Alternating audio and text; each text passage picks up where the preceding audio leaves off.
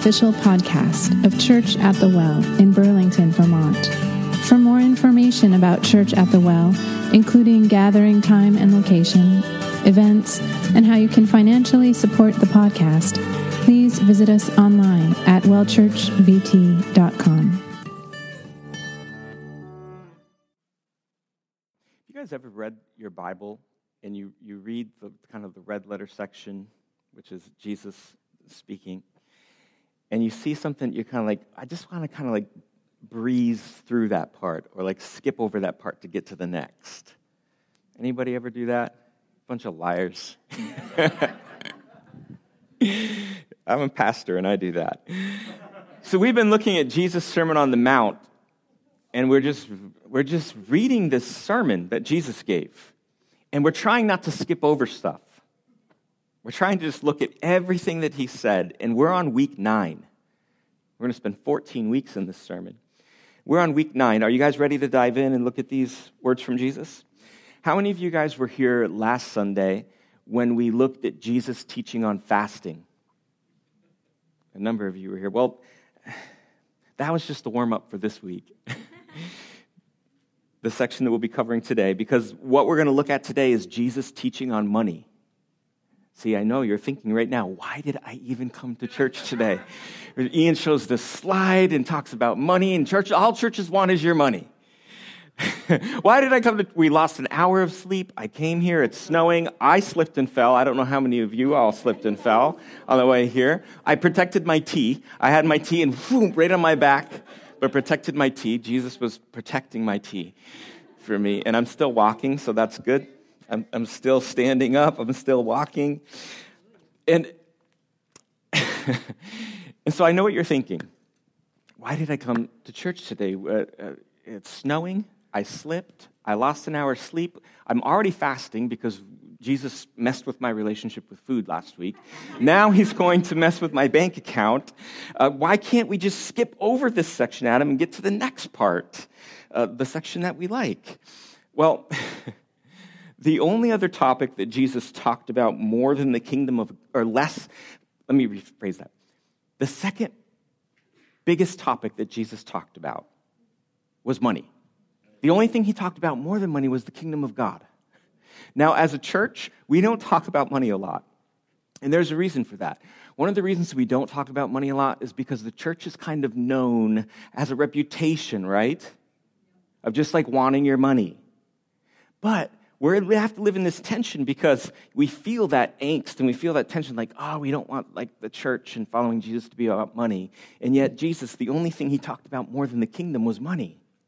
And so we can't skip over this part, even if we want to skip over this part. And, and one of the things I've learned about Jesus is that he loves us the way that we are, but he refuses to leave us that way. And he knows, he knows the pull that materialism has in our hearts. And so he's committed to our growth and development. And he cares enough to confront us with things that we'd rather skip over, like this next section, section of his sermon. In this section of Jesus' Sermon on the Mount, he uses three metaphors to teach us about the necessity of detangling ourselves from materialism. And the three metaphors he uses are these storing up treasure, Matthew chapter 6, verse 19 through 21. Second metaphor he's going to use is eyesight, Matthew chapter 6, verse 22 and 23. And then the third one he's going to use is serving two masters, Matthew chapter 6, verse 24. We're going to look at all three of these metaphors, and all three of these communicate the same idea, and that's this that living a kingdom life involves the practices of simplicity generosity, and focus. Those three things. That if we're going to detangle ourselves from materialism and consumerism and live a kingdom life, then we have to learn the practices of simplicity, generosity, and focus. So, you guys ready to jump in? Okay, let's go. Storing up treasure, first metaphor, Matthew chapter 6, verse 19. Do not store up for yourselves treasures on earth, where moths and vermin destroy and where thieves break in and steal. But store up for yourselves treasures in heaven, where moths and vermin do not destroy, where thieves do not break in and steal. For where your treasure is, there your heart will be also. Where your treasure is. See, treasures are things that we try to protect because they're valuable to us. And although most treasures, when we use the word treasure, although most of the time what we're, we're thinking in, in monetary terms, right? But, but they don't ha- treasures don't have to be monetary. Uh, tr- you can treasure your reputation, right? You can really value and protect your reputation. You can treasure a relationship. You can treasure a, a career or an opportunity. You can even, even treasure like a nostalgic item right? Like maybe it's a concert ticket, a concert you went to and it was just amazing and you kept the stub, right? Because it's, it's, a treasure, because it's a nostalgic item that reminds you of this experience that you had. Or maybe it's an old photo or a little napkin note. And, and to, to other people, it would seem worthless, but to you, it's a treasure, right? When my daughter, Sophie, was little, um, she had this pink blanket. It's like a little baby kind of pink blanket. And she treasured that blanket. She took it everywhere she went. If we went somewhere and we forgot it or we lost it, like there was hell to pay. Like our daughter would just like erupt. It was just pure chaos. And and and this blanket, she took it everywhere, dragging it in the dirt, everywhere. It got so nasty and dirty. She used to take the corner of it and like stick it up her nose. I don't know why. It's just something that it comforted her for some strange reason. And so this pink blanket, after the years, it took on this color that Crayola can't even um, define what color it was. It was like a mishmash. It was just filthy. It was disgusting. It was nasty. And, and every time we would try to take it away, she, she protected that thing. That was her treasure. I don't even know how we finally got it away from her. We probably tricked her somehow or bribed her, you know, what parents do to survive. We, we somehow got it away from her. But she tried to protect that thing uh, like her life depended on it because that was her treasure. See, you'll always try to protect what you treasure. It's it's part of our makeup, it's a human disposition. When Michelle and I were first married, my parents gave me this gift, and it was one of those gifts that you get and you open and you're like, huh. you're not sure like why they gave it to you, but they gave us this gift, and it was a, a fire safe, a little safe box. And we, you know, we got it, and we're like, hmm, that's interesting. Thank you, I guess. Like we didn't have anything, we were just married. We didn't have anything valuable to put in it or understand what, why you would even want one of those. Um, but they knew something that we didn't that eventually you're going to need some place to put what you value. And for 22 years now, we've been accumulating stuff in, in, in our safe that they gave us, all of our identifications in there, our passports, our IDs, social securities, all of our birth certificates are in there, important legal documents are in there, our will is in there if something should happen to us. We have our will in that safe. Insurance policies are in there. We have the deed to our house in there. We have our kids' immunization records in there. We even have some old photos of when they were young in, in, in this safe. And my parents knew that we were going to need some place to protect our valuables and to prevent them from getting lost, from getting stolen, from, from getting destroyed in a house fire, if that should happen. You know, there's a verse in Colossians chapter 3, verse 3, and it says this that you and I are hidden with Christ in God. Why do you suppose we are hidden with Christ? Well, it's because God values us, He treasures us. And so he's hidden us with Christ in God. So you'll always protect what you value. You'll always try to protect your treasures. Isn't that cool that God treasures us? Even God has treasures. It's just part of, it's part of who we are, created in his image, that, that we have these treasures. And so when Jesus teaches about storing up treasures, he tells his disciples to be wise about the kinds of treasures that they're storing up. He says, store up treasures that last. Store up treasures that have eternal value.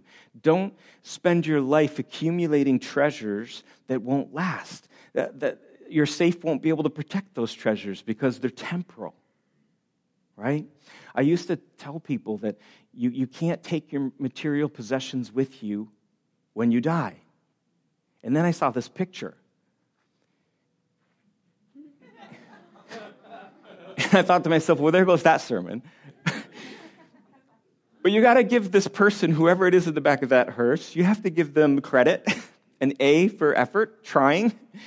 And, and as comical as that image is, that's how we live our lives, right? That's how we often live our lives. We spend the majority of our, our energy, our focus, our time on material things. We're told that's just what you do. You, you accumulate as much stuff as you can. And so we buy that and we, we spend money that we don't have on things that we don't need to impress people we don't know. And we just feel like that's, that's what you do with your life. But Jesus here in the Sermon on the Mount, he calls us and invites us into an entirely different agenda, a different way to invest our lives, to store up what matters, to store up things that last, to invest our lives in what God is doing. And it's countercultural in every way, shape, or form. When you start to invest your life in what lasts and what matters and what's eternal, it, it, you're going to stick out because it's countercultural. Everybody tells us, no, you accumulate stuff. That's what you do.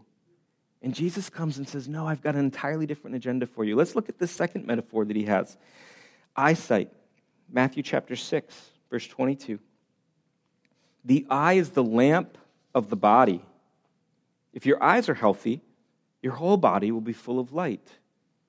But if your eyes are unhealthy, your whole body will be full of darkness. If then the light within you is darkness, how great is that darkness? Now, this section feels a little bit cryptic, right? Jesus was known sometimes to be a little cryptic. He would teach sometimes, and even his disciples would scratch their head and be like, what, what, did, what did that mean? And Jesus would have to explain it to them. So, what does he mean here when he says, if your eyes are healthy, your body will be full of light? If your eyes are unhealthy, you'll be full of darkness. Well, the words he chose here for healthy and unhealthy are the same Greek words used for the word generous and stingy. And so there's a little economic hint here in this. So, what he's saying is if your eyes are generous, you'll be full of light. But if your eyes are greedy, if they're stingy, right, then you're going to be full of darkness. That an unhealthy eye, a stingy eye, can't see the brightness of God's generosity. They can't see it. They can't see the needy or the world around them. They're fixated on their desire to accumulate more stuff for themselves. And so he's saying that essentially that if you have an unhealthy eye or a stingy eye, you're walking through life in the dark without a lamp. And so let's let's revisit the flow of Jesus' teaching so far in these two metaphors. One, don't store up treasures on earth because they don't last. Instead, invest your lives in what God's doing. And when you see what God is doing, his generous work in the world, you'll be full of light. But don't focus on accumulating wealth because you'll be sleepwalking through life. That's the summary and the flow of Jesus' teaching so far. Let's go to the third metaphor, and then we'll try to unpack some of this and, and see how we can live this out. Serving two masters, Matthew chapter 6, verse 24. No one can serve two masters. Either you'll hate the one and love the other, or you'll be devoted to the one and despise the other. You cannot serve both God and money. Now, I found a great sermon on this verse. It's an old sermon. It was preached back in 1979. Old sermon. And it was delivered by um, an old rock and roll legend by the name of Bob Dylan. In 1979, Bob Dylan had a conversion experience and he joined a vineyard church and he started a Bible study that was looking at Jesus' Sermon on the Mount. And so he was studying this very passage that we're reading in, in Matthew's Gospel, chapter 6 here. And during that time that he was attending that Bible study, he made a gospel record called Slow Train Coming. Anybody ever heard Slow Train Coming? Now, Slow Train Coming actually contained his first hit in three years. And the hit song from that record was Gotta Serve Somebody. And so for the next 90 seconds, I'm going to hand my sermon over to Bob Dylan for for 90 seconds, and he's going to preach this passage. Got to listen.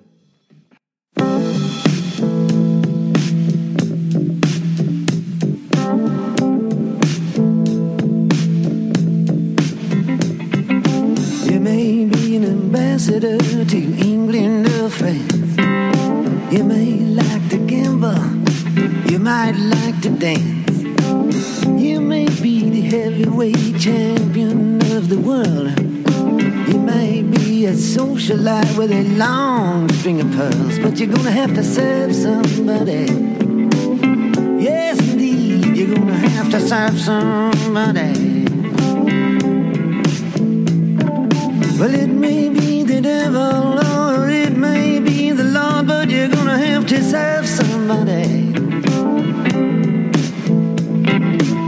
Maybe a rock and roll addict dancing on the stage. Money, drugs at your command, women in a cage. You may be a businessman or some high degree thief. They may call you doctor, or they may call you chief, but you're gonna have to serve somebody. Yes, you are. You're gonna have to serve somebody.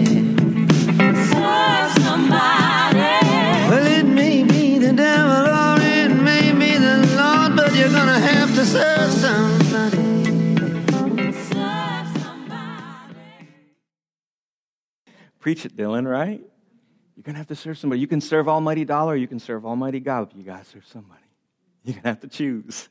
I love that song. I love the simplicity of it. See, when he, he wrote that, he, he, he wrote that from, from this section of Jesus' Sermon on the Mount that no one can serve two masters. You're either going to serve God or money, but you got to serve somebody. Why? Why is that, Bob Dylan? Why do we got to serve somebody?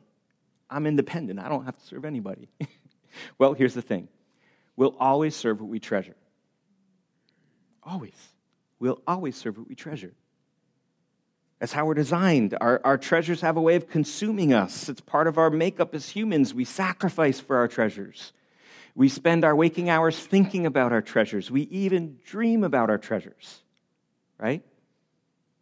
And here's an interesting component of this most of us have competing treasures.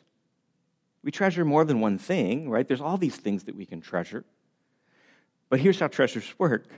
While we can have competing treasures for, for a time, eventually one wins out. Eventually one wins out, and the others become subordinate to it. They take a back seat to it. And, and eventually we end up choosing what our lives are going to be about. Jesus said it this way Where your treasure is, there will your heart be also.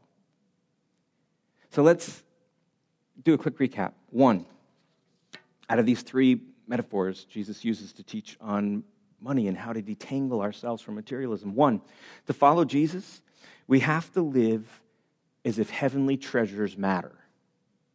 We have to. To follow Jesus, we have to do that. Two, when materialism becomes our focus, we're blinded to God and his kingdom. We're, we're without a lamp, right? Our eyes are dark and, are, and full of darkness. Three, we can either live for God or for money, but we can't live for both. Now, here comes the bigger question How do we live this teaching of Jesus out? I mean, it's one thing to talk about it and be like, oh, yeah, all that sounds really good. But how do we live it out? Well, there are three practices that we need to employ to live out this teaching of Jesus. And those three practices are simplicity, generosity, and focus. Because when we simplify our lifestyle, it allows us to focus on what God is doing and be generous with the gifts that He's given us. Now, I got to make, make something clear and put out a qualifier there. When I say simplify our lifestyle, I'm not implying that we have to choose a life of intentional poverty. Okay? Because poverty won't break you free from materialism. How do I know that? Well, because I've met some poor people who are really generous people. Have you?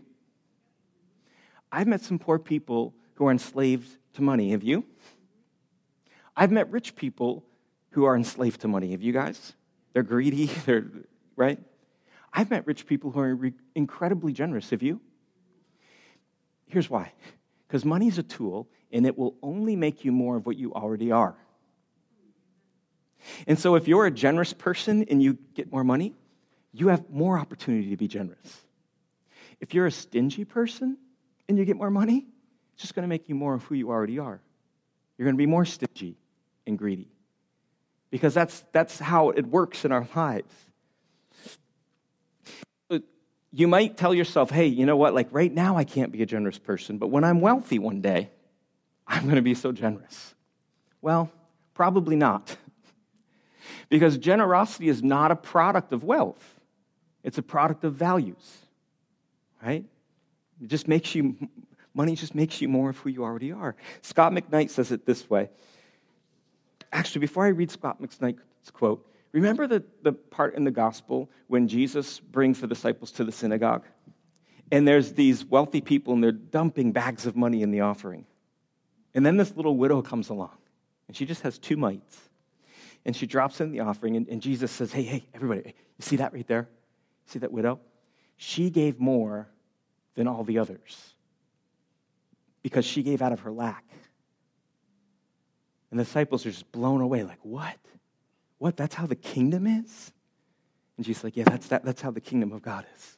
That's what generosity really is. It's not giving out of surplus, it's giving out of lack. Scot McKnight says this if we are extending our budgets and giving only from what is left over, and if we've not cut back on how we live, then we're not embracing the kingdom vision of Jesus. Ouch. I told you you shouldn't have come to church this morning. Ouch. See, here's the thing about generosity and the practice of generosity. Whenever we practice being generous, we remind ourselves that heavenly treasures are more important than earthly treasures. Whenever we see a need, someone in want, whenever we see pain, or, or we, we, are being, have an opportunity to practice being generous with our time, practice being generous with our energy, practice being generous with our emotion, practice being generous with our finances, whenever we get that opportunity, it's a reminder to us that heavenly treasures are worth more than earthly treasures. This last month at the Avery House, we had our fridge break, our oven break, and our furnace break. Have you guys ever had some, like when one thing breaks, they all break, right? You ever have that happen? It's like Murphy moves into your house, he lives up in the attic, and everything that can go wrong just starts to break and go wrong. Now, Michelle and I, we've deplete, we depleted our savings account in the fall. And so we were just kind of waiting for February to come, you know, because that's when we get our tax refund. And it provides us a little breathing room, financial breathing room, like, okay, I got this nice little cushion right here. And we were waiting for a tax refund, but all these things broke first. And so I had a thought. It's a confession, confession right now. I had a thought, you know, looking at my budget, I could take the, the, the giving part of our budget this month and just like not give it and it could, it, we could buy a new stove with it. It'll pay for the, the furnace part. We can't fix the fridge, but we, we can get those two things taken care of. We can't pay for a repairman to come and fix the furnace, but I think I can do it. There's YouTube now. So I watch YouTube videos. I've learned how to fix things. I said, so if we, if we don't, if we just take our, our charity, charitable giving this month and we just kind of pull that out, we'll just kind of, could use it for the, this is real stuff, real life, big stuff, right? Or what we could do is I got this fireplace in my house. Got a bunch of wood in my garage, and I had an electric heater, and I, am pretty sure our neighbor across the street has a few, and our neighbor next door has one. We could probably like get by for four or five days until we get that part delivered and we can pay for it. And, and we got this cooler, the picnic cooler. You guys have a picnic cooler? And we, we have this natural refrigeration right outside of our door. So we thought, you know, if the, fr- the fridge keeps turning off and on throughout the day, we could put some food in the cooler, and my wife loaded the food in the cooler. We put it on our porch, and everything's going to keep and, and be fine. And for our oven, you know, we have this thing in our house, it's a microwave. and we have one of our burners on our stove still working, so we could, we could get by and we could always go to our neighbor's house. We've got some good neighbors next to us. We could put something in their oven for, for a few days and get by. And so we decided that we would not touch our generosity fund. We were going to give it in spite of all these things breaking down. And you know what? We did fine. We survived just fine. We had fire and little electric heaters, kept some food in a cooler out on the porch. We got our new stove after our, our, our tax refund came. And you might think that's absolutely crazy and ridiculous. Why would you do that? Why not just take the money and just fix that stuff? Well, here's why. And it is crazy. Yeah, I agree, it's nuts. But here's why we do it. Because my wife and I, a long time ago, decided that we're going to focus our lives for what's eternal. We're, we're going we're going to focus our lives not on temporary things that rust and that get stolen and that moths devour. We want to live our lives for something that lasts. Jesus said it this way Where your treasure is, there will your heart be also. And here's what I'm learning about myself, especially in relation to this teaching of Jesus. If the kingdom vision of Jesus doesn't reshape my approach to money and possessions, then I'm not fully living out his kingdom vision. It doesn't mean that we have to take a vow of poverty. Right? We be smart with our money. You know, there's a time in the Old Testament when God gave Joseph a dream about a famine that was coming. There's going to be a famine for seven years. And so, in his dream, God essentially told Joseph, Go tell Pharaoh to store up seven years of food. And, and, and he did. And that dream saved two nations from starvation and extinction. So it's not wrong to have a storehouse. God tells us to be smart with our money, You'd be smart with it. But it's a matter of what, where is our treasure? Is it in just accumulating things for ourselves? Or is our treasure in the things that last, living for what God is doing in the world? And so here's the question I'll leave with, with you this morning How can you practice simplicity generosity and focus this week. Again, last week we, we looked at Jesus' teaching on fasting and we're like, great, I already have to like give up food. now, now I have to uh, try to simplify my lifestyle and be generous and focus more on what God is doing. Listen, don't kill the messenger. There's parts of Scripture that it, it, we really love to skip over, and then, but honestly, uh, Jesus shared these with us to challenge us um, so that we would put our treasure, we would store up treasures that matter, treasures that last. And so, what, what is one way this week that you can simplify your lifestyle so that you can be generous and focused on what God is doing in the world? Think of one thing. Homework right now. Think of one thing in your life, one change you can make this week to simplify your lifestyle that'll allow you to be more generous and more focused on God's work in the world.